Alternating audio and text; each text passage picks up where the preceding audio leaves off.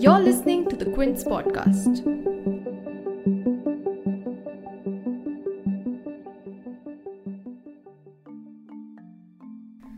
The COVID 19 pandemic is prompting a much deeper crisis on the world's population than we can tell. While the focus largely stays on rebuilding the economy and controlling the surging cases of coronavirus, a lot of other issues faced by vulnerable groups are being neglected. Gender based violence is on the rise, and sexual reproductive health services have taken a backseat. What does it mean for reproductive health services to be sidelined in this pandemic? Perhaps some data can help us understand it. On the occasion of World Population Day, which is observed on 11th July every year, the United Nations Population Fund or the UNFPA estimated that 47 million women in low and middle income countries may not have had access to safe contraceptives, meaning that in this pandemic there could be 7 million unintended pregnancies at the least. And among them are millions of Indians who also lost their access to contraceptive options the minute the lockdown began. Supply chains around the world have been disrupted, and a lot of work done by sterilization service providers in India have been reversed in just the last few months. If we can visibly see the adverse impacts of this crisis on India's population right now, we're likely to see them soon in the form of millions of unwanted pregnancies in the country, millions of unsafe abortions, and not to mention maternity deaths. So, why is it so important to talk about reproductive rights in relation to family planning and population growth? What are the policy asks to mitigate the negative impacts of this lockdown on India's population? In this podcast, you'll hear from Dr. Nupur Gupta, a gynac from Fortis Hospital, V.S. Chandrasekhar, who's the Chief Executive Officer of FRHS India and a CAG member of Pratigya Campaign for Gender Equality and Safe Abortion, and Dr. Sanghamitra Singh, who's the Senior Manager of Knowledge Management and Partnerships from Population Foundation of India. You're tuned in to The Big Story, the podcast where we dissect the headline making news for you. And I'm your host, Shorbury. For a country as populous as India, women's reproductive health and rights nearly don't get the kind of attention that it deserves. Abortion, for one, is still a taboo, and contraception isn't as widely accessible as it should be. But can we talk about population control without talking about women's reproductive rights? To draw attention to this very issue on World Population Day this year, the UNFPA focused its theme on the health and rights of women and girls. As far as Indian women are concerned, their health and well being are at risk not just because of employment losses in the lockdown, but also because of some unforeseen fallouts of the lockdown, such as an increase in gender based violence and the inaccessibility of contraceptive options. We've talked about the increase of domestic violence cases in an earlier episode of The Big Story. You can check it out on our show notes. But to come to the issue of reproductive health services in India, Although safe abortions and provision of contraceptives were deemed an essential service by the government when the lockdown began, but things are easier said than done. In line with the Ministry of Health and Family Welfare guidelines, public facilities suspended provision of sterilizations and IUCD or intrauterine contraceptive devices till about mid May. Stunted supply chains and curbs on movements made over the counter contraceptives like condoms or oral contraceptive pills and emergency contraceptive pills less accessible for many. And add to that several other reasons ranging from the inability to travel to chemists and doctors right down to the stigma around sex and abortions. Many women live with their families where confiding in anybody may not be an option. Many don't have transport. And all these hurdles leave them waiting for the restrictions to be relaxed to seek help. Unfortunately, the time bound nature of these procedures and the legal aspects surrounding them don't make it easy. And delays usually mean loss of abortion and contraceptive options altogether. Dr. Nupur Gupta, a gynecologist from Fortis Hospital in New Delhi, points out that even under normal circumstances, the need for contraceptives is always higher than what is availed, and the gap has only widened now. She explains what a delay of procedures can lead to. Uh, due to this lockdown, what has happened is their reach of contraceptive services not only has reduced, if you look at the contraceptive need in India is much more than what they avail actually. So there is a lot of gap when everything was open also. Because most of the women and most of the partners, either they are not aware. If you look up the need for contraception, the unmet need for contraception is very high. बहुत सारे sterilization होने बंद हो गए copper T insertion were not happening they were not coming to buy condom oral contraceptive pill नहीं use कर रहे थे. Most of the couples were in lockdown during this time period so lot of unwanted pregnancies have cropped up and of which very few have actually come to us either through online consultation or to hospital because of fear of acquiring infection from hospital. And most of the smaller centers, hospitals, nursing homes, small clinics were closed during those times. So, uh, so what has happened is uh, it has affected both both group of uh, pregnant women. One group which never wanted to continue and had an unwanted pregnancy and they wanted termination.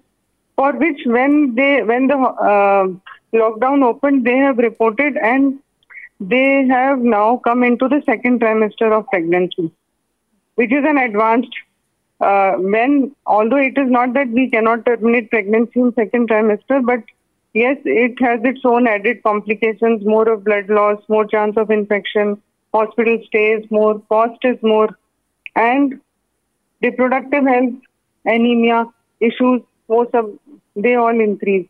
Means it adds more morbidity to women. And there are no no straightforward guidelines for termination of second trimester abortion. It is like a mini delivery. And lot of centers have still not standardized protocols that how to how much dose of the medicine should be given for second trimester pregnancy termination. And all that spells a family planning crisis in the making. Several studies have been conducted by different non-profit organizations who work on extending contraceptive rights to people and they tried to get an estimate of what this means for women and abortion seekers and India's population at large. And all these different studies point towards the same direction. Let's start with the findings of IDF, a nonprofit dedicated to preventing and managing unwanted pregnancies. Their report suggests that in the first three months of the lockdown between 25th March to 24th June 2020, 47% of the estimated 3.9 million abortions that would have likely taken place in India under normal circumstances were possibly compromised. That means 1.85 million Indian women could not terminate an unwanted pregnancy. Another report by the Foundation for Reproductive Health Services India or FRHS estimates that 25.6 million couples will not have the access to contraception services during the period of the lockdown and the weeks leading up to a complete normalcy that is September 2020. And I'm quoting one line from that report. It reads, quote, this is likely to result in an additional 2.38 million unintended pregnancies, 6,79,864 childbirths, 1.45 million abortions, including 8,34,000 unsafe abortions and 1,743 maternal deaths. End quote. And V.S. Chandrasekhar, the Chief Executive Officer of FRHS India, talks about how the lockdown has debilitated the family planning services. In the year 2019, public and private health facilities provided 3.5 million sterilizations, 6.5 million intrauterine contraceptive devices or IUCDs, 3 million injectable services. In addition, 6.5 million emergency contraceptive pills, 150 million cycles of oral contraceptive pills, and 250 crore condoms were sold, distributed across the country. Foundation for Reproductive Health Services India, where I work, is the largest non-governmental provider of clinical family planning services in the country. During the quarter March to June 2020, our services declined by 88% compared to the same period last year. So that's the level of loss uh, of access we have seen. I'm sure it will be the same in other private facilities and in public. Our analysis shows that 27 million couples will be unable to access their choice of contraceptives since the lockdown till the situation becomes somewhat normal, hopefully by September.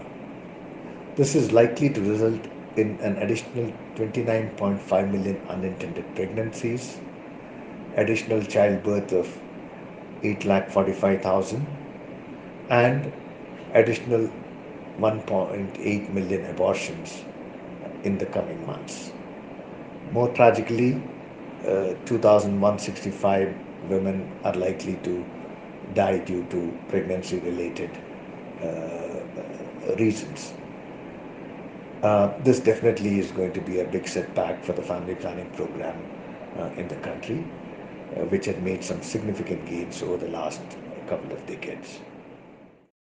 We know what this means for the population at large, but what could this mean for women who comprise a large chunk of that population? Women's liberation movements have been closely tied to the autonomy over their bodies, their reproductive rights and choices, and an unwanted pregnancy in many cases translate to the loss of economic independence. With most options struck out, women are either going to opt for unsafe abortions or go ahead with their pregnancies.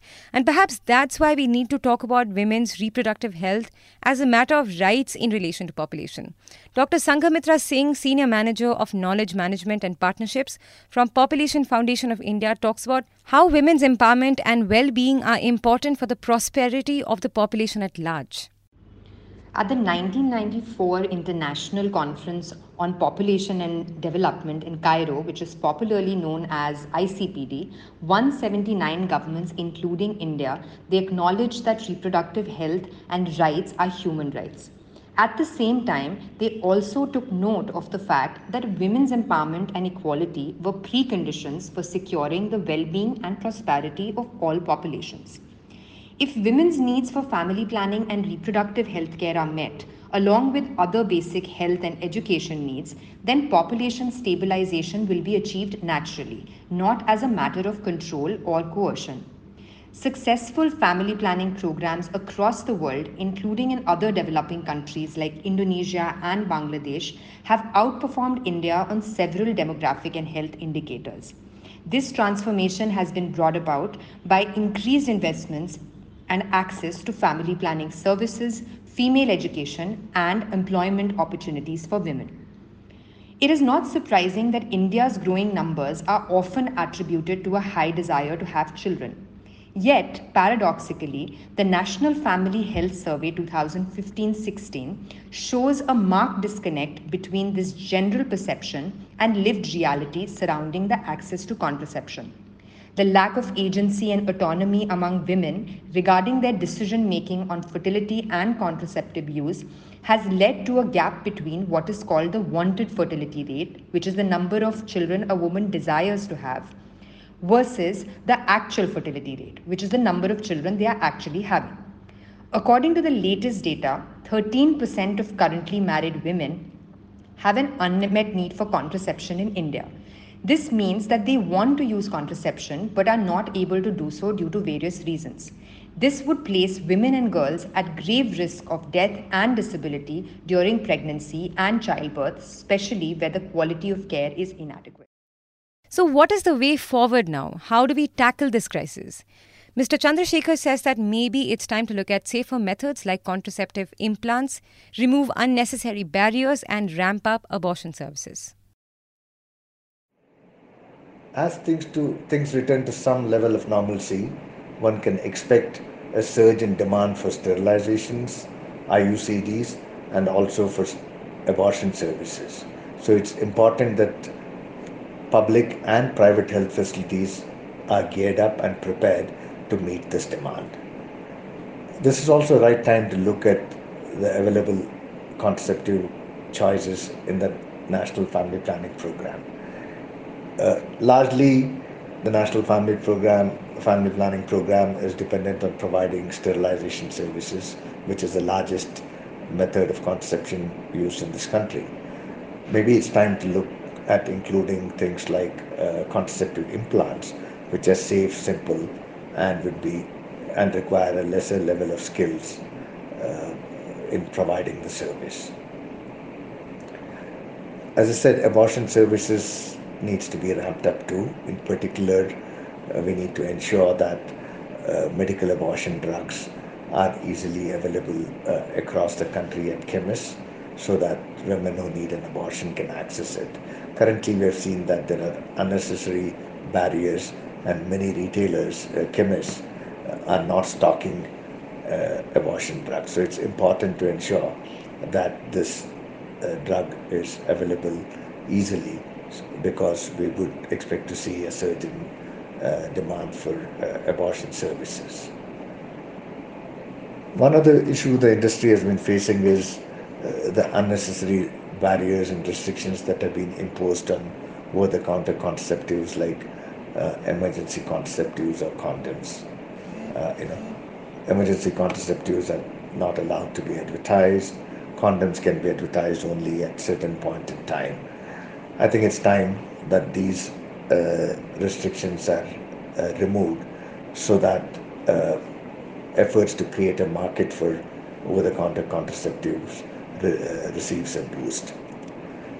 Lastly, uh, you know, a large number of private sectors and uh, non-governmental organizations provide clinical family planning services, and many of them have been badly impacted due to loss of service, closure of operations, increase in costs uh, because they need to uh, take additional precautions while providing services uh, in the context of COVID-19. Therefore, I think the government need to review its uh, public-private partnerships and encourage, uh, you know, uh, involvement of uh, private sectors and NGOs in provision of uh, contraceptive services. If you like listening to this episode, please subscribe to the Big Story playlist for episodic updates. We're live on Apple, Google Podcast, Spotify, JioSaavn, and most of the other popular podcast streaming platforms. For other podcasts, please log on to the Quint website and check out the podcast section. For any feedback, shoot an email to podcasts at thequint.com.